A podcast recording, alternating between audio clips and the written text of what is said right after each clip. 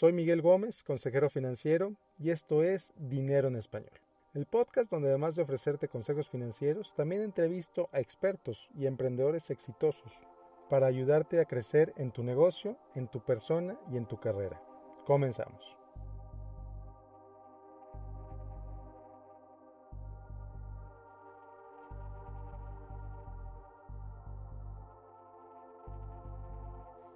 Esta segunda entrevista es con Sandra Sánchez, fundadora de Akame Consultoría.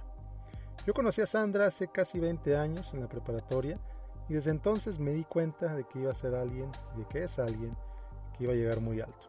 Y así lo ha hecho. Ella es apasionada por el desarrollo humano, es apasionada por ayudar a otros a crecer y a ser mejores, y de eso vamos a hablar, pero específicamente de los modelos mentales.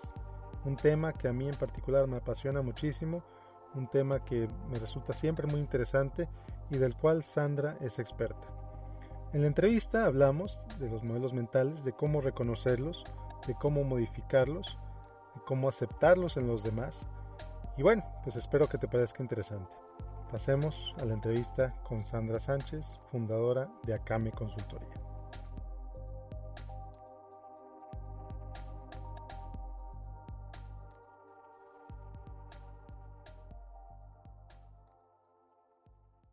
Bienvenida, Sandra.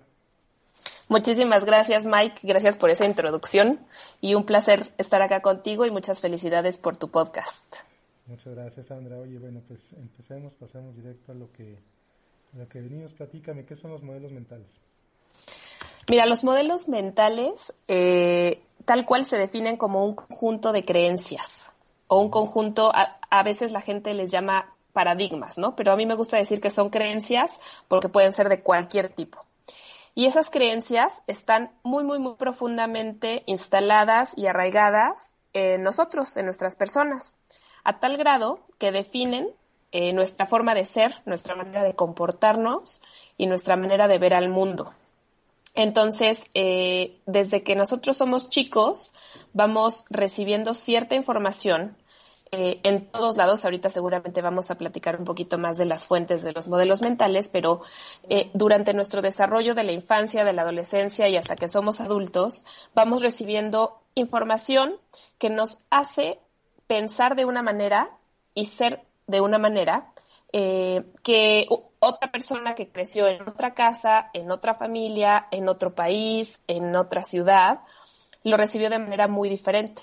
Y entonces eso nos hace formarnos una idea diferente de la realidad, formarnos una idea diferente de el mundo y de cómo verlo, ¿no?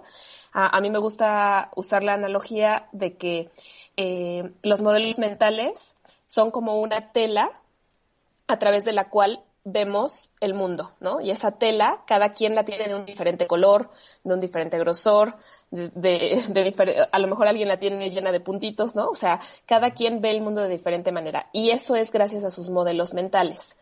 Okay. Muchos de ellos operan a nivel inconsciente, o sea, no es que nosotros vayamos por la vida diciendo, ah, mira, yo tengo este modelo mental y por ende voy a tomar mis decisiones de esta manera. No, o sea, esto es algo que ya está en nosotros, en nuestra personalidad, en nuestra manera de tomar nuestras decisiones.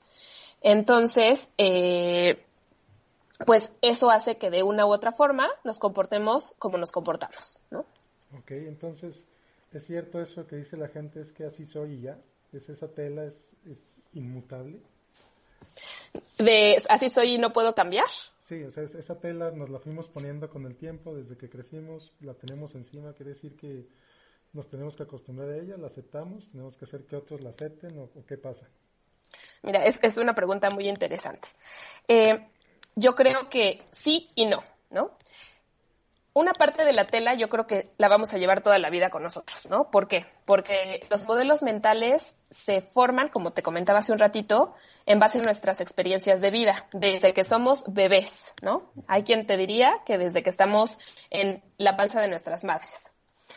Entonces, esos modelos mentales se forman en base a ¿qué? En base, por ejemplo, a la cultura en donde crecemos, en base a las creencias de nuestras familias, ¿no? Okay. En base al estatus económico al que pertenecemos, por ejemplo, ¿no?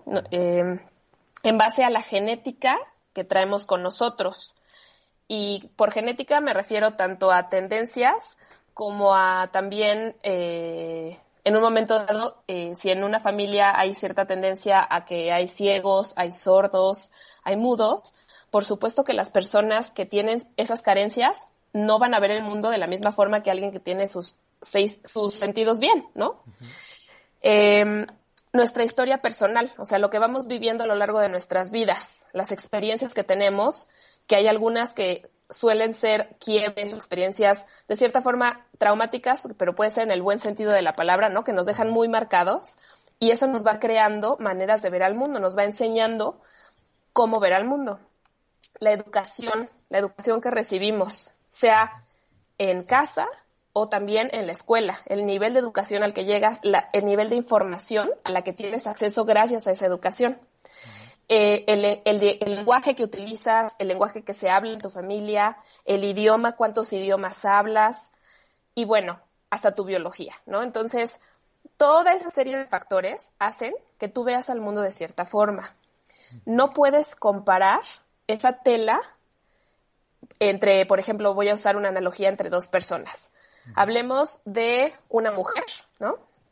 Eh, sexo femenino, de cierta edad, vamos a decir treinta y ocho años, eh, que creció en México, en el estado de Guerrero, uh-huh. que estuvo muy cercana a grupos autóctonos, a lenguajes nativos de nuestro país, por ejemplo, uh-huh. además del español, eh, que estudió hasta un nivel secundaria, que vivió en un eh, medio económico bajo, ¿no? Que tiene... Eh, todos sus sentidos bien y eh, que tiene una familia en donde es la quinta hermana, la más chiquita, pero tiene otros cuatro hermanos y sus padres, ¿no? Y, y tiene además primos, tíos y, como los buenos mexicanos, grande familia. Imagina cómo esa persona puede llegar al, a ver al mundo en comparación con otra, que digamos que es un hombre, ¿no? de cincuenta años, que eh, creció en Alemania y que eh, tiene una familia pequeña, fue hijo único, creció un, en un estatus económico medio o medio alto, eh, habla tres idiomas y tiene un nivel educativo con una carrera y una maestría, y a veces hasta un doctorado, ¿no? Si tú pones a esas dos personas a ver exactamente la misma situación y les pides que te la interpreten, uh-huh. muy seguramente te, va, te la van a interpretar con varias diferencias, ¿no? Porque sus modelos mentales son distintos. Uh-huh. No significa que uno sea bueno y el otro sea malo. Simplemente es la visión que ellos tienen de la vida. Claro, es que uno sea mejor y el otro peor. Claro, no significa que uno sea mejor, significa que en base a sus experiencias se formaron cierta idea. Entonces, imagínate, por ejemplo, que van por la calle ambos y ven a un niño muerto de hambre. El alemán a lo mejor dice, no, ¿cómo puede ser posible que este niño está en la calle, está muy chiquito, está muerto de hambre? ¿Cómo es posible que nadie le ayude? Porque a lo mejor es algo a lo que él nunca ha estado muy expuesto, ¿no? Uh-huh. Y a lo mejor la chica estuvo mucho más expuesta a eso y no le va a alarmar. Uh-huh. Eso es un modelo mental. Se me hace normal ver a alguien así o me alarma ver a alguien así, esto no es normal. Okay. Y eso es un pequeño ejemplo, pero los modelos mentales se aplican para todo tipo de cosas, ¿no? Como te dije, es nuestra manera de ver el mundo. Entonces, no nada más aplica para lo que vemos con nuestros ojitos físicamente, ni las situaciones con las que nos encontramos, sino nuestra conversación interna y nuestra manera de, de tomar decisiones y de comportarnos, ¿no? Influye en la manera en la que te relacionas con los demás, influye en la manera en la que te sientes, qué tipo de capacidades y, y persona quieres convertirte, ¿no? Eh, influye en las relaciones que formas, por ejemplo, a nivel pareja, a nivel amigos, influye en el trabajo que eliges tener, en la carrera que decides estudiar, influyen muchísimas cosas, al grado de... Eh, Hacer sen- hacerte a ti mismo sentir o exitoso o fracasado o, o muy bueno para algo o muy malo para algo. O sea, esa importancia tienen los modelos mentales. Ok, perfecto. Ahora, ahora vamos a ver qué pasa cuando alguien de pronto se cansa de la situación en la que está, quiere salir del, de lo que está acostumbrado. Me imagino que tiene que cambiar sus modelos mentales. ¿Es cierto claro. o no es cierto? ¿Qué pasa ahí? Claro, y ahí entra la parte que, que yo te contestaba hace un ratito de si alguien es como es y puede cambiar, pues la respuesta es sí y es no, ¿no? Sí por todo lo que te acabo de explicar. O sea, todo uh-huh. lo que eres no lo puedes cambiar. Tu bagaje ya no lo puedes modificar. Pero también creo que todos tenemos una gran característica que Dios nos dio que se llama libre albedrío. Y entonces en todo momento nosotros podemos elegir un camino u otro en cuanto incluso a quién queremos ser y, y cómo queremos ser, ¿no? Entonces, si bien es cierto que nuestra esencia es muy difícil cambiarla, uh-huh. Uh-huh. Eh, es posible cambiar comportamientos. O sea, a mí me daría mucha tristeza pensar en que alguien no puede cambiar nunca, ¿no? Y hay gente uh-huh. que lo piensa, hay gente que dice, no, la gente no cambia nunca. Bueno, entiendo eso desde el punto de vista desde, pues si alguien es muy alegre, nunca va a dejar de ser alegre, porque claro. es su naturaleza, ¿no? O si alguien es enojón, pues no va a dejar de ser enojón, porque así es, y se acabó. Pero sí puede modificar comportamientos, porque si yo no creyera que, que alguien puede cambiar comportamientos, no creería que entonces una persona alcohólica se puede recuperar, ¿no? Okay. O no creería que una persona violenta puede trabajar para no serlo, o que una persona en rehabilitación de algún tipo puede lograr cambios en su vida. Entonces, yo creo que sí puedes modificar comportamientos. Tu esencia sigue siendo la misma a través de tu vida, pero sí puedes modificar tus comportamientos. Y en efecto, como dijiste, mucho de eso se trata de, primero, concientizar, porque como te dije, los modelos mentales están en el inconsciente. Muchas veces no sabemos qué modelos mentales tenemos y cómo se comparan con los de otros. Okay. Entonces, primero es concientizarlos y después trabajarlos para ver cómo puedo modificar cierto comportamiento, cierta conducta que no me gusta de mí, o reforzar una que sí me guste, porque hay modelos mentales que son súper buenos. Entonces, cuando tienes un modelo mental que te lleva al éxito, pues uh-huh. es bueno reforzarlo. Claro. Uh-huh. Claro. Ahora, ¿cómo? Pues todo esto que estamos viendo, estamos hablando de una tela que te tapa los ojos, una, tap- una tela que te impide ver el mundo quizá como realmente es. Eh, entonces, quizá hay tipos de tela que a lo mejor te pica, unos modelos mentales que son dañinos. ¿Como cuáles, por ejemplo? Que ¿puedes dar algunos ejemplos de algunos men- ejemplos men- algunos ejemplos de modelos mentales dañinos que hayas conocido? Sí, claro. Y mira, eh, esto de, de, de ver al mundo como es, pues es como súper súper peligroso o súper ambiguo, ¿no? Porque uh-huh. ¿cómo es realmente el mundo? Pues claro. es como cada quien lo vea. Claro. Entonces, eh, yo creo que, que el modelo mental va a ser bueno o malo para ti en la medida en la que tú lo percibas como algo que te ayuda o no a tu vida. Okay. Pero sí hay algunos que puede, pueden generalizarse, ¿no? Por ejemplo, un, un, algunos modelos mentales dañinos con los que yo me he topado y que te puedo mencionar es aquellas personas que realmente piensan, y no me estoy yendo a la fatalidad, ¿eh? Hay muchas uh-huh. personas que realmente tienen, tienen estos modelos mentales, piensan que, por ejemplo, no sirven para nada. Okay. Y se lo repiten. Eh, tienes que escuchar mucho el lenguaje de las personas, ¿no? Eh, cada vez que tú dices, yo no sirvo para esto, yo no soy bueno para esto, uh-huh. tú estás comunicando un modelo mental que a lo mejor traes en el inconsciente y además uh-huh. lo estás manifestando y lo estás reforzando. Okay. Entonces, cuando dices, yo no sirvo para nada, te, te la estás creyendo uh-huh. y estás reforzando tu modelo mental. Entonces, ¿qué crees? Que si lo repites y lo repites y lo repites, no vas a servir para nada, ¿no? Claro. Eh, yo estoy solo. Si es que siempre estoy solo. Pues es que si lo refuerzas, así va a ser, ¿no? Nunca tengo dinero. A mí no me alcanza el dinero para nada. El dinero se me va como el agua siempre. Uh-huh. Ese es otro modelo mental. Uh-huh. Y cuando la gente lo dice, lo sigue reforzando. Todo me hace daño. Eh, típica gente que también, eh, co- como dicen por ahí, ¿no? Hasta lo que no come le hace uh-huh. daño. Uh-huh. Y es que ellos mismos se refuerzan, desde, desde si tienen una alergia porque comen, o desde que entran a un lugar y la temperatura cambió y ya están estornudando, o se enferman a cada rato, cualquier cosa así. Todo me hace daño. No merezco, por ejemplo, ese es un modelo mental bien fuerte. Yo no merezco. No merezco de todo tipo de cosas, ¿no? Yo no merezco ser amado. Y a lo mejor alguien así no, no te lo dice tal cual, ¿no? A lo, a lo mejor no, nadie te dice, es que yo no merezco ser amado. Uh-huh. Más que Juan Gabriel, a lo mejor sí lo dice. Pero, eh, pero se lo creen. O sea, les es difícil, por ejemplo, que alguien los abrace, que alguien les dé un beso, que alguien les regale algo. Eso es un modelo mental de yo no merezco amor, ¿no? O yo no merezco ser rico, y entonces rechazo conscientemente el dinero. Claro. O yo no merezco eh, la prosperidad, porque a lo mejor en mi familia no la hubo. Y si yo la tengo, todo el mundo me va a ver mal. Hay gente que eh, tiene tan arraigados los modelos familiares y son tan importantes para ellos que el romperlos los hace sentir como expulsados de su familia, ¿no? Sí. Entonces, eh, hay, hay personas que quisieran ser diferentes a su familia, y te doy un ejemplo absurdo, hasta en el peso. Sí. Cuando hay una familia que todo el mundo tiene sobrepeso, dice, es que ¿cómo voy a ser yo flaco? Si yo soy flaco, mi familia no me va a querer. Wow.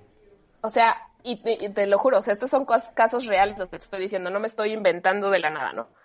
Entonces, ese es el tipo de modelos mentales. Para pertenecer a mi familia, yo necesito ser gordo. Y si en flaco, voy a dejar de pertenecer.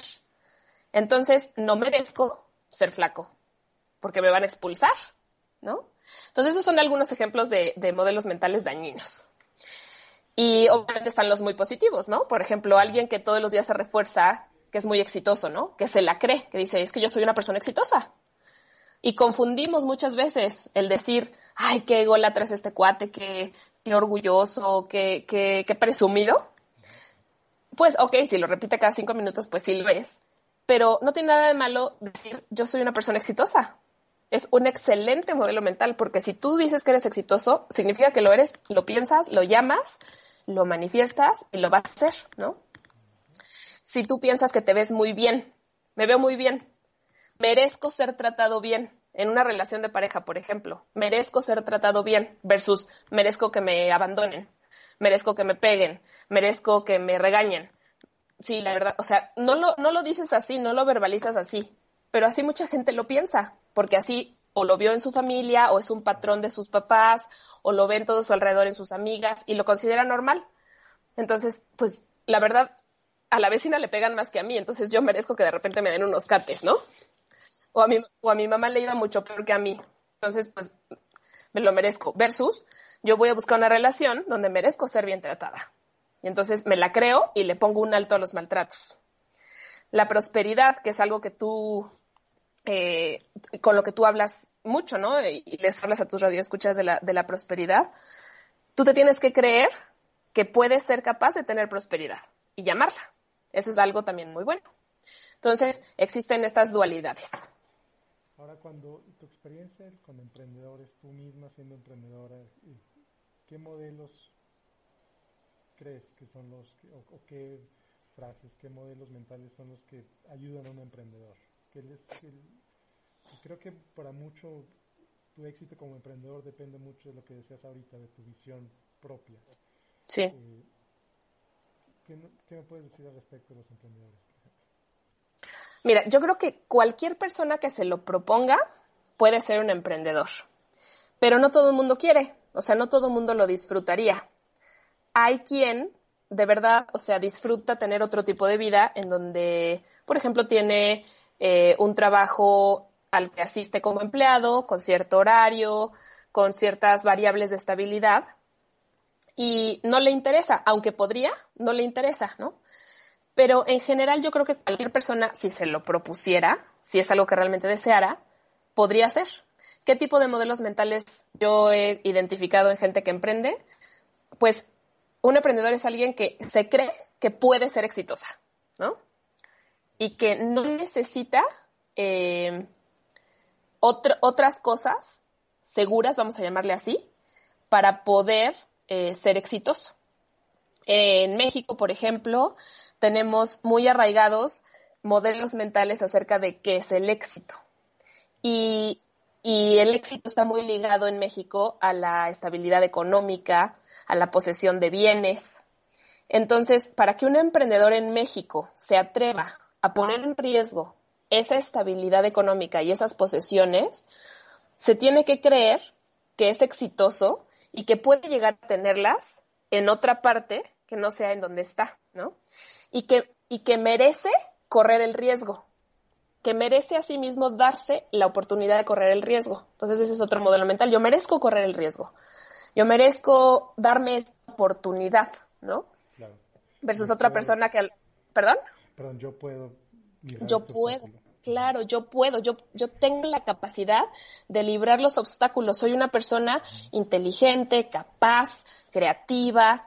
¿Y, y por qué no me va a ir bien si yo tengo todas estas cosas buenas, ¿no? Okay. Y puedo arriesgarme. Puedo arriesgarme a tenerlo. Obviamente, un emprendedor tiene que elegir el momento correcto para emprender, ¿no? Eh, eh, a lo mejor no es un muy buen momento emprender cuando tienes varias deudas, cuando estás pagando una casa, cuando tienes eh, hijos a, a quienes mantener, tu esposa no trabaja o viceversa, tu esposo no trabaja. O sea, tienes que buscar el momento adecuado. Pero cuando lo encuentras, estos modelos mentales te pueden ayudar a, a emprender, ¿no? Y tienes que quererlo. Claro, y ahora mucho hablamos de los modelos, mucho hablamos de que son inconscientes o subconscientes, que nos hay una diferencia, ¿no? Eh, ¿Qué podemos hacer para identificar esos modelos? ¿Cómo, cómo le podemos hacer a alguien que no tiene la experiencia que tú tienes? ¿Qué, qué podemos hacer para identificar esos modelos? Mira, yo creo que eh, identificar un modelo mental muchas veces viene de eh, voltearte a ver a ti. O sea, siempre cuando, cuando estamos bien, cuando estamos en nuestra zona de confort, cuando nos está yendo bien, cuando las cosas salen bien, en general no volteamos a vernos a nosotros mismos para ver qué podríamos mejorar.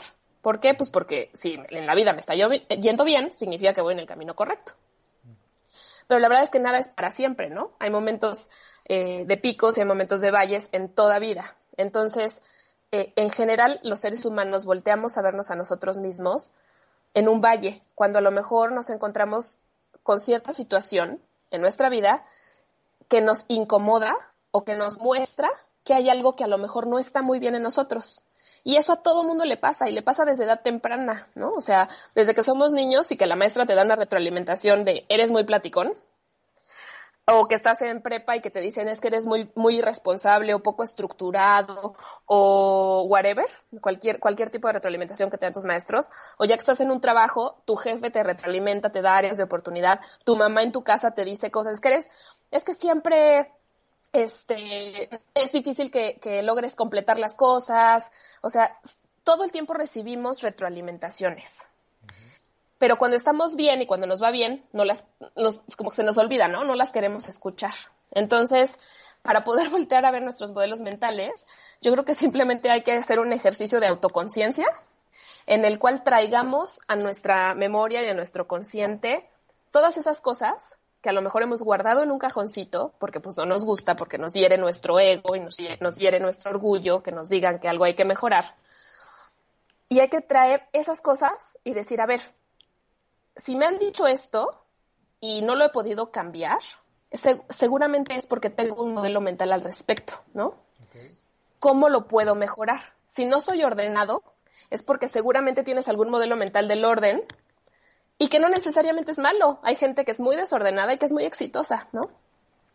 El problema es cuando esa, ese tipo de, de modelos mentales te llevan a situaciones en donde cada vez más tienes problemas y problemas y problemas. Entonces, explorándonos y autoconcientizándonos y haciendo un ejercicio de autoconciencia es para mí la única manera en la cual podemos encontrar nuestros modelos mentales. Y, y algo que nos, nos obliga a voltearnos a ver nosotros mismos es cuando pasamos por un quiebre o por esas, ese tipo de situaciones en las cuales pasamos por un, un valle en donde nos está yendo mal.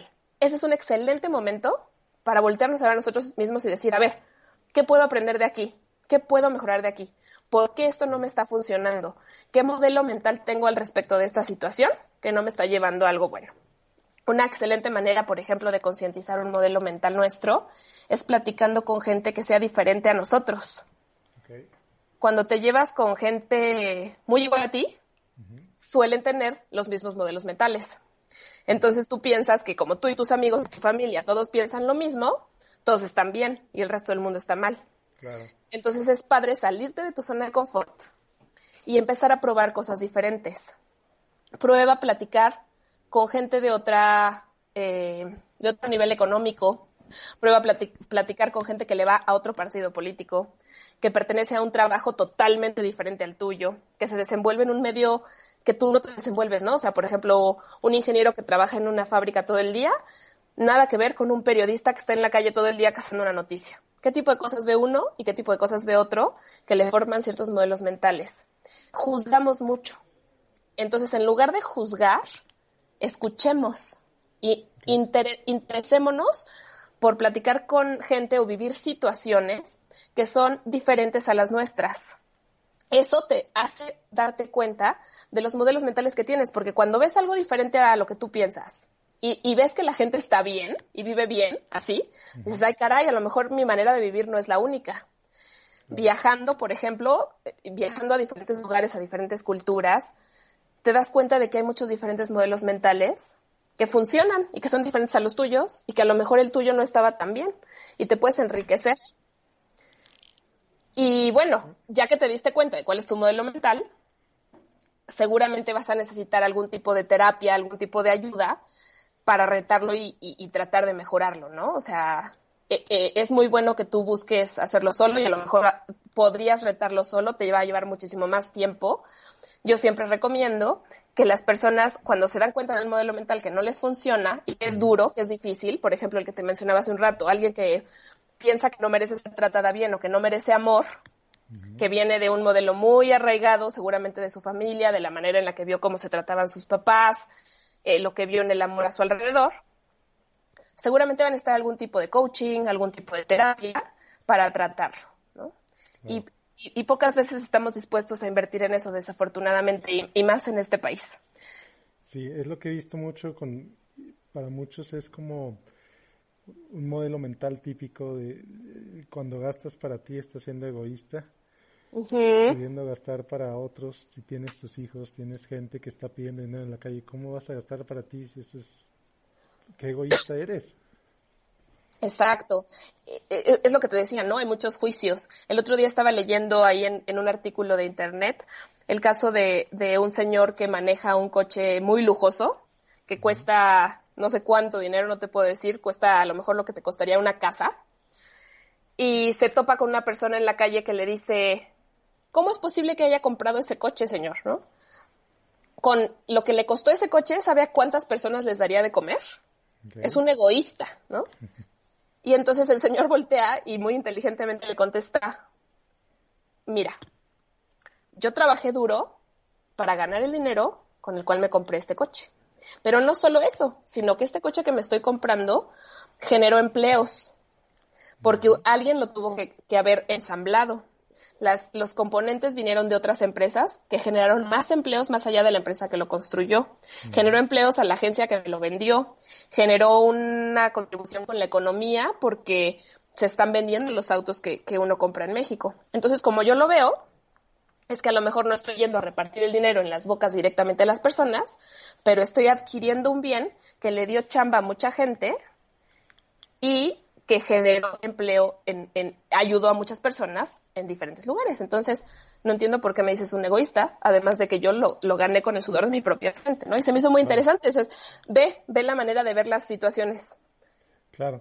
Y lo que me diría un, un buen amigo, bueno, me hace feliz. Compré este carro porque me hace feliz. ¿Qué hay de malo en ser feliz? Exacto. Nada. Así es, porque ahí entramos en el modelo mental de lo que es la felicidad, ¿no? Eh, y para, para cada quien la felicidad es una cosa diferente y no significa que uno esté bien y otro está mal. O sea, simplemente cada quien persigue lo que, lo que busca y lo que quiere. Y, y ahí va mucho de lo que seguramente tú... Eh, hablas mucho todos los días con tus clientes, con tu auditorio, con, con todo el mundo, ¿no? O sea, eh, nuestro modelo mental de para qué sirve el dinero uh-huh.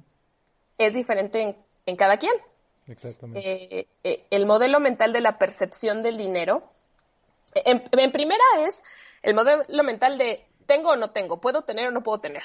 Como uh-huh. te decía hace un rato, hay quien dice, no, pues yo, yo nunca tengo dinero, uh-huh. yo no merezco el dinero, a mí nunca me va bien, ¿no? El dinero se me va. Entonces, desde ahí partimos. Eh, y esto viene desde las creencias familiares, de las creencias de nuestras capacidades para hacer ese dinero y de nuestra historia personal, de que a lo mejor pues nos ha ido mal, nos hemos endeudado y ya no creemos que nunca jamás podamos volver a tenerlo. Entonces, hay quien piensa que el dinero sirve para ahorrar. Hay quien piensa que sirve para asegurarse una vida, de verdad. Uh-huh. Te decía hace un ratito, ¿no? En México hay quien piensa que si no tiene dinero, no es nadie. Uh-huh. Ese es un modelo mental muy cañón, ¿no? O sea, a ver, uh-huh. si no tengo dinero, no soy nadie. Si tengo din- no tengo dinero, no valgo nada en, es- en este mundo, ¿no? Mm. Y hay quien tiene la creencia o el modelo mental de que el dinero sí es para divertirse. Hay quien te dice, ay, ¿por qué? ¿Por qué estás tirando el dinero en viajar y en comprarte cosas eh, como un PlayStation o como una tele grandota si lo puedes usar para ahorrar para tu jubilación? Pues porque ni siquiera sé si voy a vivir para cuando me jubile, ¿no? O sea, entonces, en este momento decido que si puedo hacerlo, me voy a divertir. Y mientras yo esté en una situación sana, económica, eh, obviamente no despilfarrar, no endeudarte y no meterte en problemas, pues ¿por qué no? El dinero puede ser para divertirse, ¿no? O claro. para tener experiencias. Claro. O sea, no hay que dejar que los modelos mentales del dinero limiten nuestras realiza- nuestro sentido de realización o nuestros sueños. Totalmente de acuerdo, y me encanta que lo menciones porque de hecho justo es, es mi misión en lo que hago, es ayudar a la gente a crear su propia versión de prosperidad. Tu versión de prosperidad es diferente a la mía, es diferente a la de tu vecino, es diferente a la de Juan, a la de Pedro, etcétera. Entonces, eh, creo que no es mi trabajo imponer mi versión de prosperidad a mis clientes. No es mi responsabilidad, es, es, es incluso absurdo e insultante hacia ellos. Eh, necesito, necesito respetar su independencia y, y ayudarles a desarrollar eso precisamente. Eh, y bueno, me da gusto que, que hablamos de esto y ahora eh, pues el tiempo empieza a presionarnos un poquito. Llega el momento pues de presentarte las preguntas que le hago a todo el mundo. Entonces, eh, empezamos con la primera. Si alguien te pregunta qué te dedicas, ¿qué les contestas? Yo les contestaría que me dedico a dar consultoría y a dar coaching a las personas y a las empresas para tratar de lograr un cambio favorable en sus vidas o en su entorno. Okay. ¿Qué es lo que te motiva a levantarte cada mañana? Pues ese deseo de aprender algo nuevo o también el deseo de aportar algo nuevo a alguien más. Eso me motiva muchísimo, saber que le puedo enseñar algo a alguien que no sabía ayer y que va a cambiar la vida o que yo voy a aprender algo que me va a cambiar la vida, eso me encanta. Okay. ¿Por qué decidiste emprender? Pues yo creo que porque llegó el momento. O sea, durante muchos años eh, trabajé no como emprendedora, no teniendo mi propio negocio, trabajé para una empresa y durante todos esos años probé una manera de vivir que me funcionaba, que me hacía feliz. Y llegó un momento en el cual ya no era así. Entonces, cuando ya no hizo clic y cuando ya no me sentí congruente, dije, este es el momento de emprender. Tenía las condiciones a mi favor para hacerlo en mi vida. Y eh, muchas, hay que escuchar las señales que hay a, a tu alrededor, ¿no? Cuando muchas señales se presentan de este es el caminito, vete por aquí, vete por aquí, pues significa que tienes que ir por ahí. Entonces llegó, simplemente llegó el momento y era algo que yo quería hacer. Tus modelos mentales te permitieron estar abierta. Sí, y fue bien duro, ¿eh? Fue bien duro porque eh, no es fácil dejar algo así, pero... pero me di a mí misma la oportunidad. Qué bueno. ¿Qué es lo que más disfrutas de ser emprendedora? Creo que lo mencionaste, pero de ser emprendedora, de este... De este yo, creo, yo creo que además del trabajo que hago con la gente, eh, o sea, de, de, de lo que hago dentro de Akame eh, como consultora, disfruto muchísimo el hecho de poder manejar mi, mi propio tiempo, eh, de administrar mi tiempo sin la necesidad de lo que yo conocía, ¿no? De tener que pedir permiso hasta para salir al banco dos horas, a un jefe, ¿no? Claro. Eso, eso lo disfruto mucho. Claro, ser dueño de tu vida. Uh-huh. ¿Cuál es el reto más importante de los emprendedores?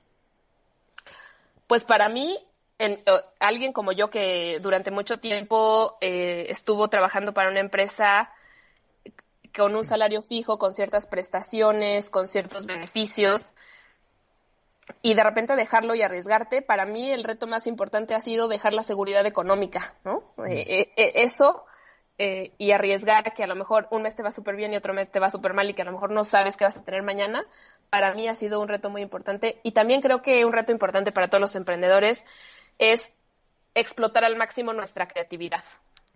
Cuando estás en, en una zona de confort, la verdad es que no le piensas mucho, pero cuando ya estás afuera y sabes que de eso depende que comas o que no comas, tienes que explotar muchísimo tu creatividad.